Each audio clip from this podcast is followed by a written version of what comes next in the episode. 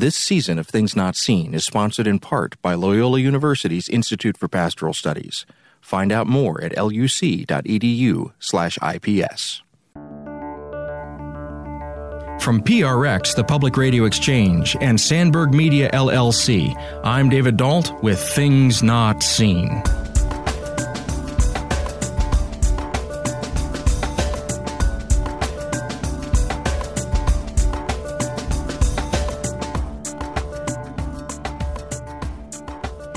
On today's show, we explore how virtue can be communicated in the 21st century. We look at a 15 year correspondence between an eminent theologian and a young child when we talk to Stanley Hauerwas about his recent book, The Character of Virtue Letters to a Godson. Stay tuned.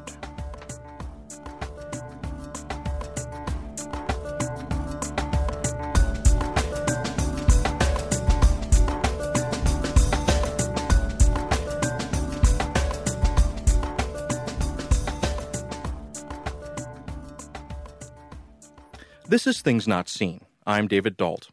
Our guest today is Stanley Hauerwas. He's the Gilbert T. Rowe Professor Emeritus of Divinity and Law at Duke University. His work cuts across disciplinary lines as he is in conversation with systematic theology, philosophical theology and ethics, political theory, as well as the philosophy of social science and medical ethics. He was named America's Best Theologian by Time magazine in 2001. Also in 2001, he delivered the prestigious Gifford Lectures at St. Andrews in Scotland, the first American to do so in over 40 years.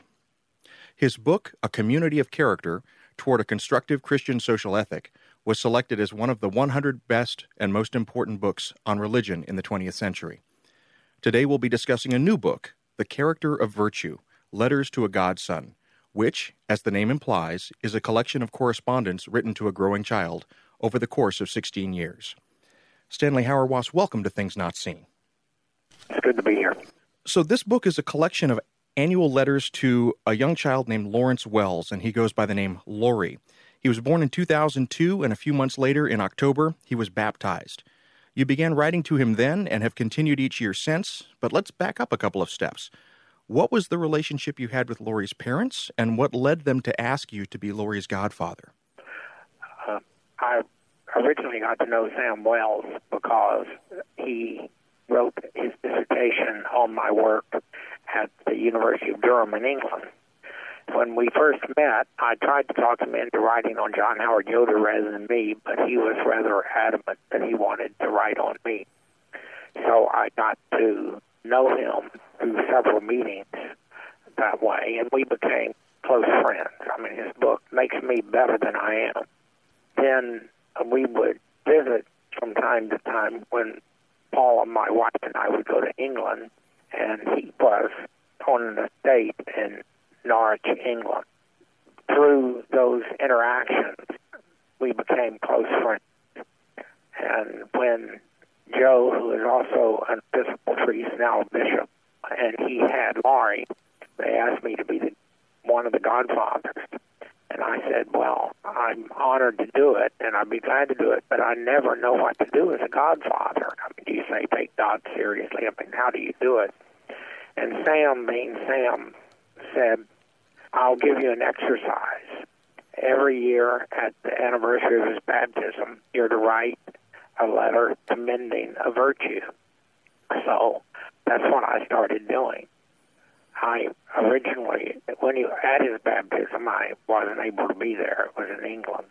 I wrote an extended reflection about baptism, keyed by Bonhoeffer's letter on baptism to Bethge uh, when Bonhoeffer was in prison. And then I just kept up trying to do it each year, and I had not originally thought about turning it into a book at all. But as they developed, uh, Sam suggested increasingly that this might want to be done for a wider public, and you have the result. Well, and let me ask you then, in your understanding, what is a godparent supposed to be doing in the Christian tradition? I mean, technically speaking, what does a godparent do in terms of the role and the goals of that kind of relationship? It's interesting that in the introduction, Sam recalls an article I wrote years ago on gossip. And gossip comes from the role that gossips had at baptism in England. That the gossip was to tell the stories of the faith to the baptized. The gossip was to tell the stories of the baptized to the uh, people of faith, where they would know how this baptized person was increasing in the faith. So the godparent is a mediator between the community of faith and the baptized for the baptized growth for the good of the whole church. And so that role of the and in, you mentioned uh, Samuel Wells's introduction where he mentions your article on gossip and you you take it back to the phrase God sib. I want to take a moment because in more recent Christian thought, gossiping and the gossip that's not a good thing. But you're saying that the original meaning of it was a very wholesome thing, this mediator between the baptized and the community. Am I am I understanding that correctly? That's right. It's interesting how it got associated with women women who were present to another lady who was having a child were called gossips because they were to be trusted not to report about what the woman undergoing birth might say given the pain that she may have been going through. It's interesting, therefore, that women got associated with gossip, and men probably gossip more than women. well, so you've talked about how you understand the traditional role of the godparent as a mediator and this original notion of gossip. But how did you understand this responsibility when Samuel Wells asked you to take on this responsibility for his young son, Laurie? What traditional role did you want to fulfill, and was there anything that you thought to add to or remove from that traditional role? I think what I primarily understood was my duty as a godparent was to be present to Laurie as he aged. I never tried to say, Laurie, you need to know this. I did things like taking to ball games because as someone that was going to be raised in England, he needed to know about American baseball. I tried to be present, birthdays, that kind of thing. But I didn't think my job was to say, you need to believe in God. I mean, he here he had a mother and a father who are priests, a mother who's now a bishop. I think he's surrounded with as much Christianity as he can probably stand as a young person. And so uh, I uh, I tried and tried to be available for any um, interaction that he might desire. Well, it occurred to me as I was reading the book that you've been deeply influenced by the Mennonite tradition, and that tradition is Anabaptist. They don't believe in baptizing young children. Yet, in this project, you began writing these letters on the occasion of Laurie's infant baptism, and you've been continuing to write each year on the anniversary of that baptism. I just wondered, did that ever bring up hesitation or conflict for you, given the intellectual connection you feel to the Mennonites? Not particularly in relationship to Laurie's baptism, but it has certainly always been an issue that I've never been able to make up my mind about. I've always had the view that it is better to have views and arguments, and I've never been able to decide what I think about the baptism of infants. It is not infant baptism. If it's baptism, it's baptism. And so my general view on it has really been shaped by the question do you baptize the mentally disabled. And I certainly think you do. And if you baptize mentally disabled, then why shouldn't you baptize the young? I was told by Anabaptist that the Anabaptist rejection of early baptism wasn't that you had to know what was being done to you, but rather that baptism made you part of the community open to fraternal correction. And could young people be open to fraternal correction? I think the answer to that is yes. And so I agree with my church's commitment to baptize the young. At the Church of the Holy Family, where my wife and I are communicants, my wife is an ordained Methodist minister assigned to Holy Family by her bishop, and the Anglican bishop uh, supports that. Uh, our baptismal is a cross, and we immerse. And I don't think if you saw infants immersed in the cross, you would have any question about its legitimacy. Thank you for taking the time to explore that with me. And I, I am especially struck by the touchstone for you about baptizing the mentally infirm or the those that are not in their full faculty. And if I understand that correctly, it's because you don't necessarily see a need for intellectual assent for the baptism to work. Am I hearing that correctly? That's right. Yes. That's right. I mean, the idea that you have to know what's happening to you to be baptized. Did you know what was happening to you when you were baptized? I mean, did I know what? Even if I were 30, would I have really known what was happening? I doubt it. So it's an ongoing, life changing event. If you're just joining us, this is Things Not Seen. I'm David Dault. Our guest today is theologian and ethicist Stanley Hauerwas.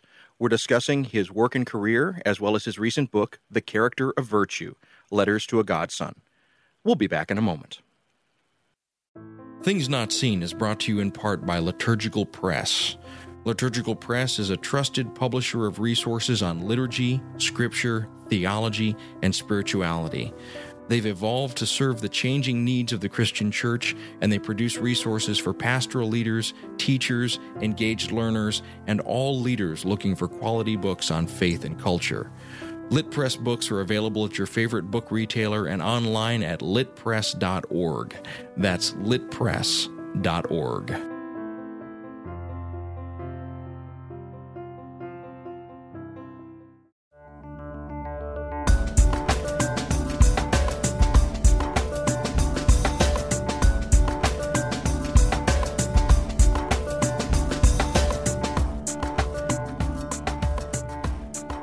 This is Things Not Seen. I'm David Dault. Our guest today is theologian and ethicist Stanley Hauerwas. We're discussing his recent book, The Character of Virtue Letters to a Godson. Dr. Hauerwas, you've chosen in each of these letters to focus on explaining a virtue. And so I'm curious at the outset of this relationship, did you plan out the order in which you deal with each of these virtues in turn year to year? What were you thinking about this question of structure at the start of this correspondence? Uh, no, I didn't plan it out. I had the idea that I tried to stay true to throughout the book and throughout the choice of the various virtues of choosing a virtue that I thought would be appropriate to his age. So I started, for example, with kindness because children are cruel and that I thought how you learn to be kind, that is, that you don't pull the dog's tail, you pet the dog, and that in the process you learn gestures of kindness, which hopefully will be relevant to other aspects of your life. So I tried to think about how a virtue was going to be a way of thinking through the challenges of what I was facing at that age. The second virtue, truthfulness, was because I was thinking that he was beginning to talk. And by learning to talk, I talked about how you learn to lose power. Because when you don't talk, your parents have to try to figure out why you're screaming. As soon as you can talk, you have to say what's bothering you. And then you may find out that shouldn't bother you. That's called a loss of power. And then I tried to suggest those kinds of context for the development of virtues because you don't become truthful by trying to be truthful. You find that it is constitutive of the practices that are necessary for communication as a good human being. So that was the way I tried to think about how to depict the various virtues in the different letters over 14 years. Well, since you mentioned kindness, I have a question about the way that you dealt with kindness in your letter early on. In your letter on the virtue of kindness, you take time to think through the difference between being nice and being kind. And it struck me because I've thought about this often with regard to my own life and with the life of my children as my wife and I are raising them in a world where we're often met and we often greet each other with a kind of superficial or cosmetic niceness or pleasantness, what do you see as the difference between that and what you're thinking about when you talk to Laurie about kindness? Well, I think I said about kindness that he was, of course, Sam and Jo had moved to Durham, where Sam was uh, dean of the chapel here at Duke and I said that he was going to be confronting Southern civility, which is the most calculated form of cruelty that the world has ever discovered, namely how you uh, show your superiority to the person that you're allegedly being solicitous toward as a way of manipulating them. Oh, honey, you look so peaked. Are you sure you're okay? I mean, that kind of manipulative account of how niceness works. So kindness entails a vulnerability that being nice never does. I say the great enemy of the truth of Christianity is not atheism. I wish we had interesting atheists today. The great enemy of Christianity is sentimentality. And sentimentality is the embodiment of a way of life that costs nothing. And so being nice costs nothing. It's just a general presumption that it's a good thing not to be, quote, judgmental, which usually hides from someone how judgmental they are. You say, and you mentioned the poisonous power of Southern hospitality. At several points in the book, you talk about your own experiences and your own upbringing in the South, and you talk about the things that you learned about the world and society over time, the racism that was structural and systemic, like a water fountain for African Americans and a water fountain for white people. And you've had to unlearn those things over time, those racist assumptions. So, what role do the Christian virtues play in this process of unlearning, of getting rid of these assumptions that society puts on you? I think that the virtues draws into the narrative of what God has done for us in Jesus Christ in a way that gives us lives that we could not have anticipated unless we had acquired those virtues. The tradition, that is the Christian tradition, has located those virtues as what's oftentimes called the cardinal virtues prudence, temperance, courage, and justice. I have never been convinced that those four virtues are the central virtues. I think patience, for example, is every bit as important a virtue as courage. And then, of course, the question is, is what is the relationship between the virtues?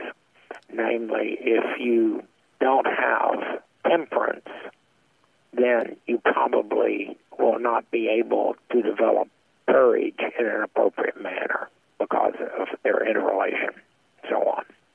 If you're just joining us, this is Things Not Seen. I'm David Dault. Our guest today is theologian and ethicist Stanley Hauerwas.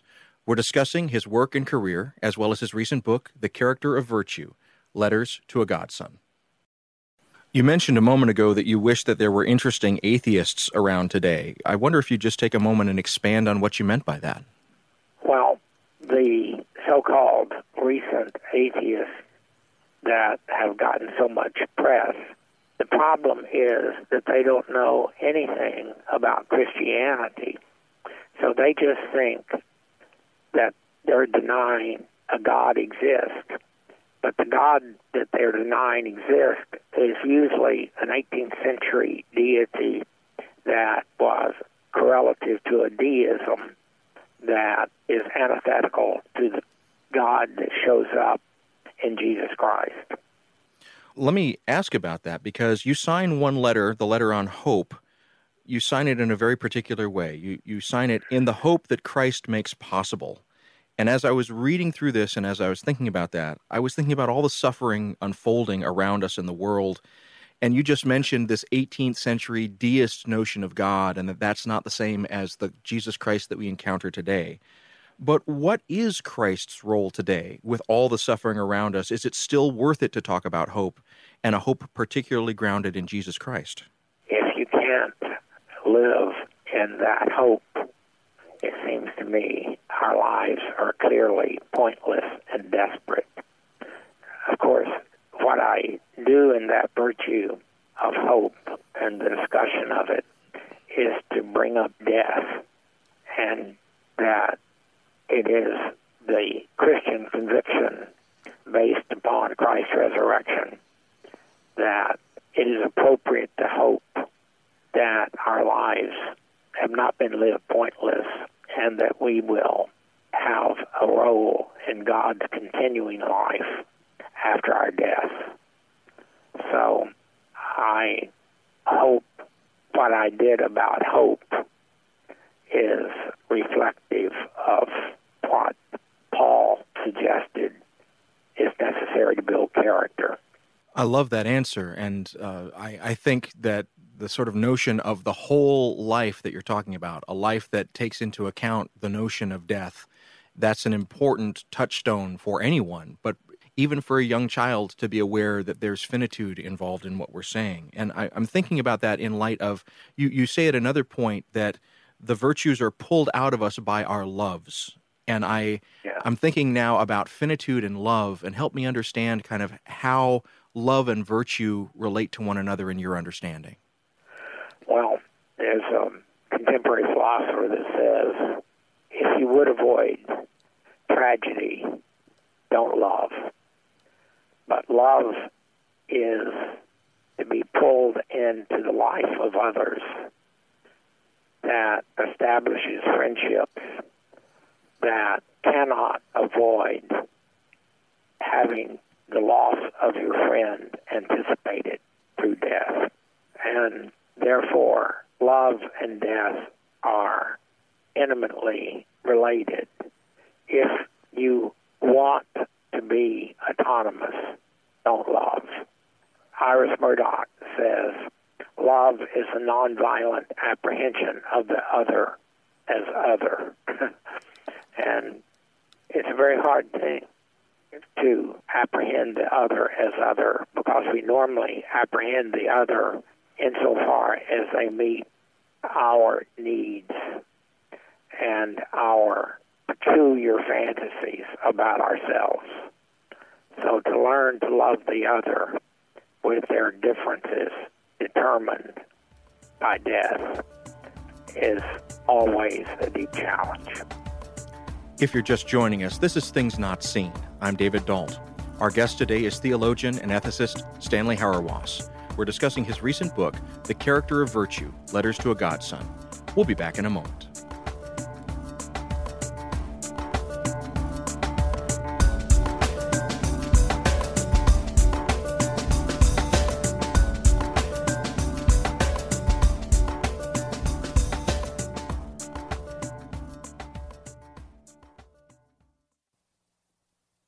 Things Not Seen is made possible in part through the generosity of our Patreon supporters. If you'd like to join them, please go to patreon.com slash notseenradio. That's P-A-T-R-E-O-N dot com slash notseenradio. Thank you.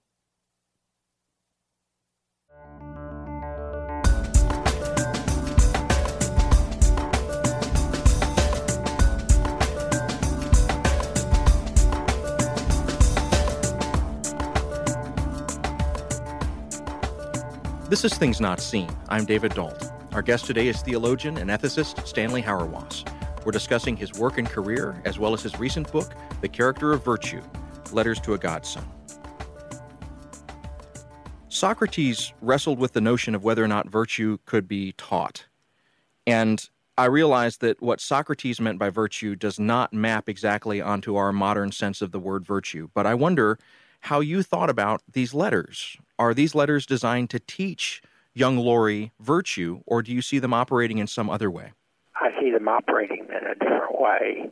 I think you never become virtuous by trying to be virtuous. I mean, it's like the virtue of humility is the paradigm of this. Just to the extent that you try to be humble, you will not be a person of humility.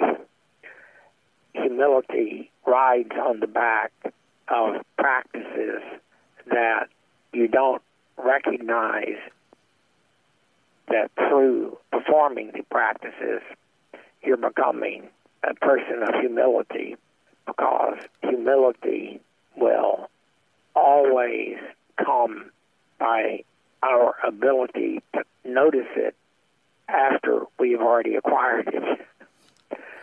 So, humility, for example, comes from working very hard at writing an essay or learning Latin. And in the process, you discover why it is that you need to have your pride defeated because of the difficulty of the work you're doing. So, what I tried to do in the letters was to direct attention to the kinds of practices that he was beginning to be involved in at the different age levels that would suggest certain kinds of virtues as naming those kinds of habitual formations through the practices. Well, and I'm aware that at several points in the letters you mention a hesitancy about America and Americanness and the violence that America has been involved in. And so, both for Laurie and for the readers of these letters, how do you hope that this kind of reflection, and you've, you've mentioned the mechanism is not a direct, but rather it's a process that emerges from reflection upon activities, and you begin to learn humility as you're encountering struggles and those sorts of things. How do you hope that these letters will be received by particularly an American audience? What do you think that this can contribute to our national conversation? Well, I hope they'll be received the way all my work wants to be received namely to help Christians recover the fact that we're Christians before we're Americans. And I think that that identification of Christianity with being American is one of the identifications that makes it quite difficult for Christians to embody the virtues that are commensurate with discipleship to Jesus because that discipleship has been so identified with the American set of presumptions about what it means to be a good human being. If you're just joining us, this is Things Not Seen. I'm David Dault. Our guest today is theologian and ethicist Stanley Hauerwas. We're discussing his work and career, as well as his recent book, The Character of Virtue Letters to a Godson. So, America over the last 12 months has undergone a lot of self reflection around things like gender relations and sexism and abuse. And you've written about this, particularly with regard to a person that I know is a great touchstone for you, John Howard Yoder. You wrote about John Howard Yoder, his own sexual abuse and his engagement in that, and you reflected on it in light of the Me Too moment for Australia's ABC Religion and Ethics blog. It strikes me as I was reading through this book and you line out these various 16 virtues, one of the things that I saw was missing from the list was the virtue of forgiveness as a virtue to examine in particular. And so I wonder if you've thought about how forgiveness factors into this wider framework that you've explored by looking at these other virtues. Uh, I certainly have thought about forgiveness, and let me recommend Greg Jones's book, Embodying Forgiveness, if anyone wants to follow up about how to think about forgiveness. Because Jones argues, I think, quite well that forgiveness is not just a matter of, oh, okay, it's all, I forgive you. The forgiveness requires confrontation by one who has thought to be harmed by the one that has done the harming in a way that says, these are the disciplines I think you need to undergo to free yourself from the wrongs you've done, that we can say, I forgive you. So, no forgiveness without some kind of penance that's appropriate to the harm that has been done. Forgiveness is tricky as a virtue because it's really more a relationship than it is a virtue that's intelligible in and of itself. And that way, it's more like friendship that I treat as one of the virtues. And in the treatment of friendship, I try to suggest in what ways friendship is not a virtue in the same way that courage or humility is a virtue.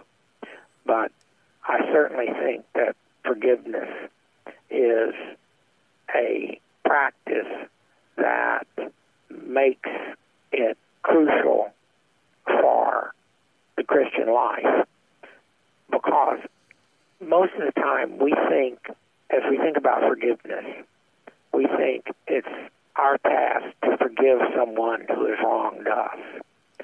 When the Gospels suggest that the problem is not we need to forgive, but we need to know how to be forgiven. Most of the time, we don't want to be forgiven. We want to forgive because to forgive is a power relationship that we get to do something that the other person cannot. Try being forgiven and remember what it means to be a Christian is to learn to accept the forgiveness of God. What I love about your answer just then is I see now clearly how being willing to be in a position of being forgiven arises and is dependent on things like truthfulness and patience right. and hope and justice and courage and faith. I, I, see now how all of these different virtues are allowing for the possibility of forgiveness to arise, not as a power action, but as a receipt in vulnerability. Am I hearing that correctly? I, wish I'd put it that clearly. Thank you. I appreciate the kindness in you saying that. I love also at one point when you're talking about patience, and this is in a letter written to Laurie when he's four years old, you take a moment of reflection and you say basically, and I'm paraphrasing here, you must think I'm nuts talking about patience with a four year old. Uh, that's a heavy burden to put on a child, is what you say. But then you go on and from there and you say, well, that's also a heavy burden to put on Stanley Hauerwas, the man, because, you know, I'm an impatient person too, is what you say. And that leads me to ask, what did you, Stanley Hauerwas, the man, learn about yourself in the process of writing these letters to Laurie? Um, well, I learned I could do it. I think the book is quite readable and uh, it's accessible. And uh, I'm an academic, that I could write a book that hopefully can be read by large numbers of people who don't live in a university the way I've lived my whole life in a university. I hope that the book exhibits a kind of humanity that I should hope that over the years I've acquired. And that may sound like an invitation to self deception, but I did learn that I could do it and that I wanted to do it. You also learn how little I know about the world in which I live in the sense that I'm just not aware of the kind of popular culture developments that Laurence will have to grow up within. And I worry that I don't address that. as probably as much as it deserves. Well, as you meditated on these virtues year to year, is there one that you think is foundational to the others, or did one emerge for you as a favorite, or do you think that they all work in tandem and each is equally important to the others? I think they all more or less work in tandem, and uh, I liked uh, I liked some of the examples I was able to use in some of the virtues more than others. I thought I in hope I I liked starting off telling the story of learning to see the body of Dad Haggard at Pleasant Mound Methodist Church, where the first time I encountered death by having to see the body of this elderly man who we were all told as children that we were to love, even though he showed no interest in us. And when I saw him in the open casket, they had the red sash that said, Eternity is now. I, I, I thought that story was a good story to start thinking about what it means to hope with. So I, I, like that, uh, how that virtue turned out because of the example. If you're just joining us, this is Things Not Seen. I'm David Dault. Our guest today is theologian and ethicist Stanley Hauerwas. We're discussing his work and career, as well as his recent book, The Character of Virtue Letters to a Godson.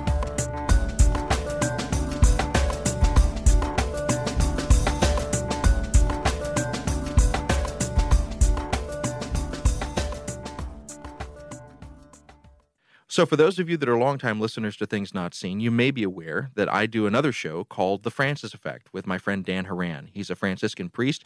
Every couple of weeks, he and I get together to bring you commentary on current events from a perspective informed by our Catholic faith.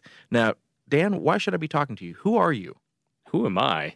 I'm a Franciscan friar, a Roman Catholic priest, and a professor of theology here in Chicago. And that's a good question. I have no idea why you should be talking with me, but if people are interested in what a conversation between you, the otherwise uh, respectable host of Things Not Seen, and me, the not so respectable Roman Catholic priest and theologian, I think they should tune in. Yeah, they should definitely tune in. So that's the Francis Effect, and you can find it at francisfxpod.com.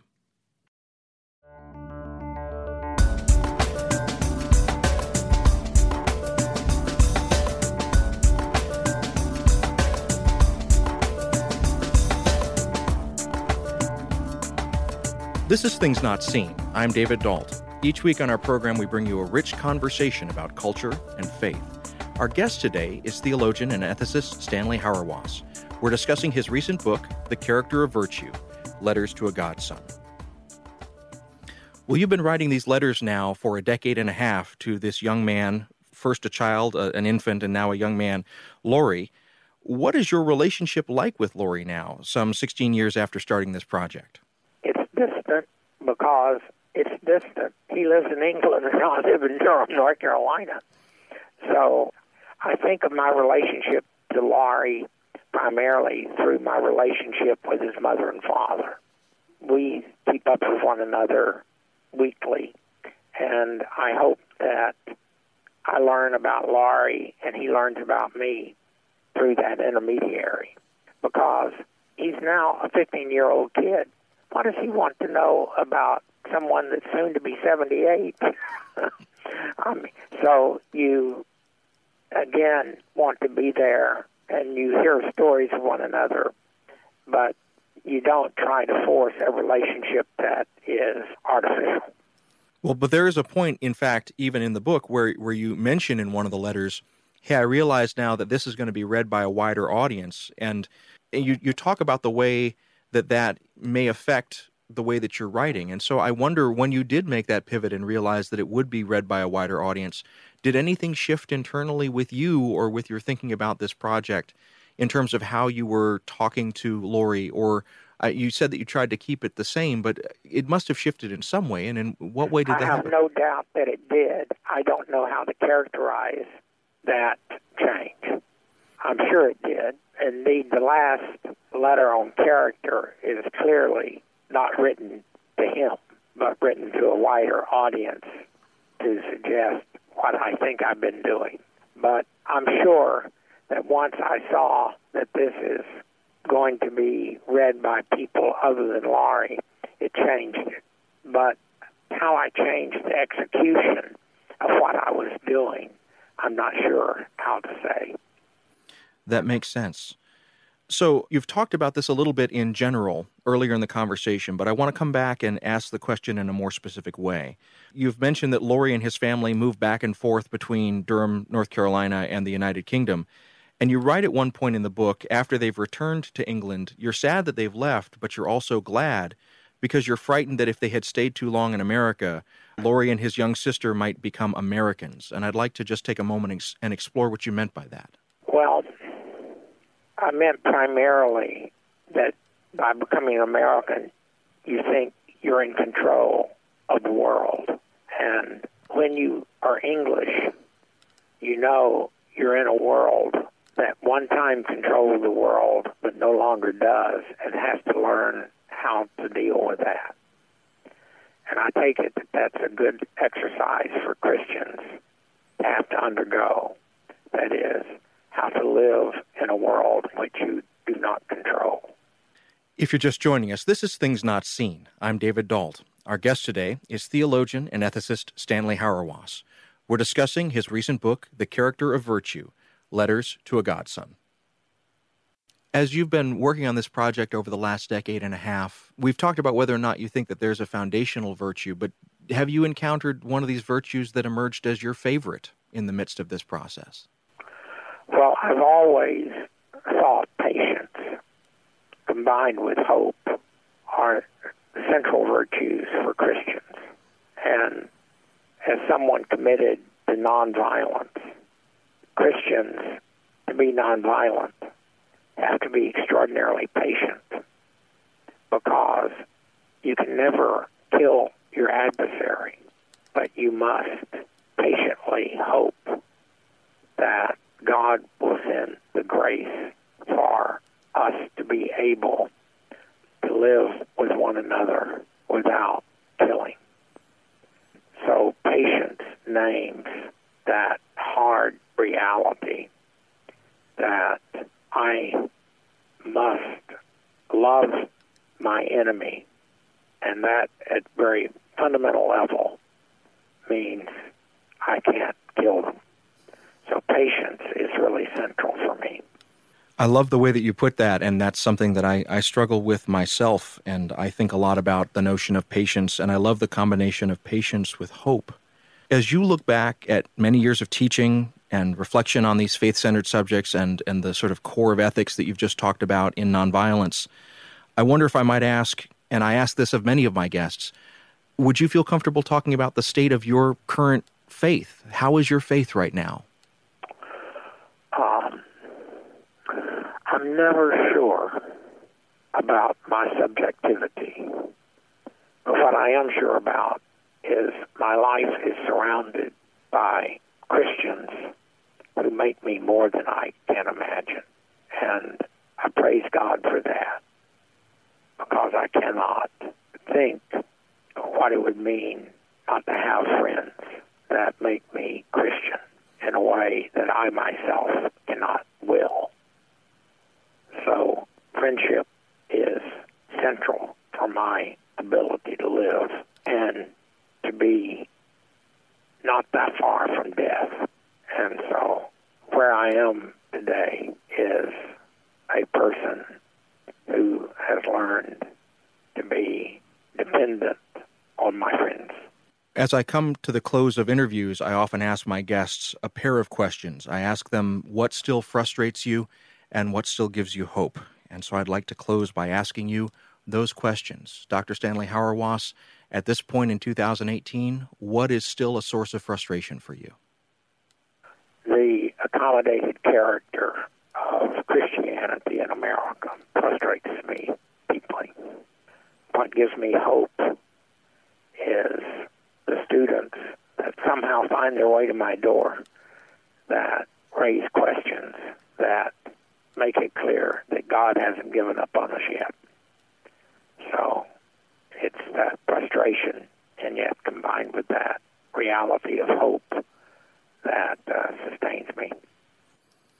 Well, Dr. Stanley Hauerwas, both in my studies as a graduate student and also in popular culture, I've often encountered your work. I've occasionally encountered you in person at conferences. It is such an honor to speak with you today. Thank you for taking the time to be with us. Well, thank you. We've been speaking today with Stanley Hauerwas. He's the Gilbert T. Rowe Professor Emeritus of Divinity and Law at Duke University. He was named America's Best Theologian by Time magazine in 2001. Also in that year, he delivered the prestigious Gifford Lectures at St. Andrews in Scotland, the first American to do so in over 40 years. His book, A Community of Character Towards a Constructive Christian Social Ethic, was selected as one of the 100 most important books on religion in the, 20, in the 20th century. We've been discussing today a new book of his the Character of Virtue Letters to a Godson, which, as the name implies, is a collection of correspondence written to a growing child over the course of 16 years. Things Not Seen is produced by Sandberg Media LLC. We're distributed nationally by PRX, the Public Radio Exchange. Today's show was recorded at the William Adams Studios in beautiful Hyde Park, here on the south side of Chicago. Our studios have a home courtesy of the Zygon Center for Religion and Science, part of the Lutheran School of Theology at Chicago. Neither Zygon nor LSTC is responsible for the content of this program.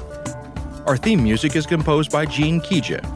Our show is made possible in part through the generosity of our supporters on Patreon. You can find out how to help us create great programs by going to patreon.com slash notseenradio. That's P-A-T-R-E-O-N dot com slash notseenradio. You can follow us on Twitter at Not Seen Radio. Visit us on Facebook and like our page to receive regular updates about the show and to find out more about our guests. That's facebook.com slash things not seen radio. And you can sign up for the free podcast, listen to old shows, send us an email, and find out more about our guests if you visit us on the web at thingsnotseenradio.com. I'm David Dault, and we'll be back next week with more conversations about culture and faith. Please join us.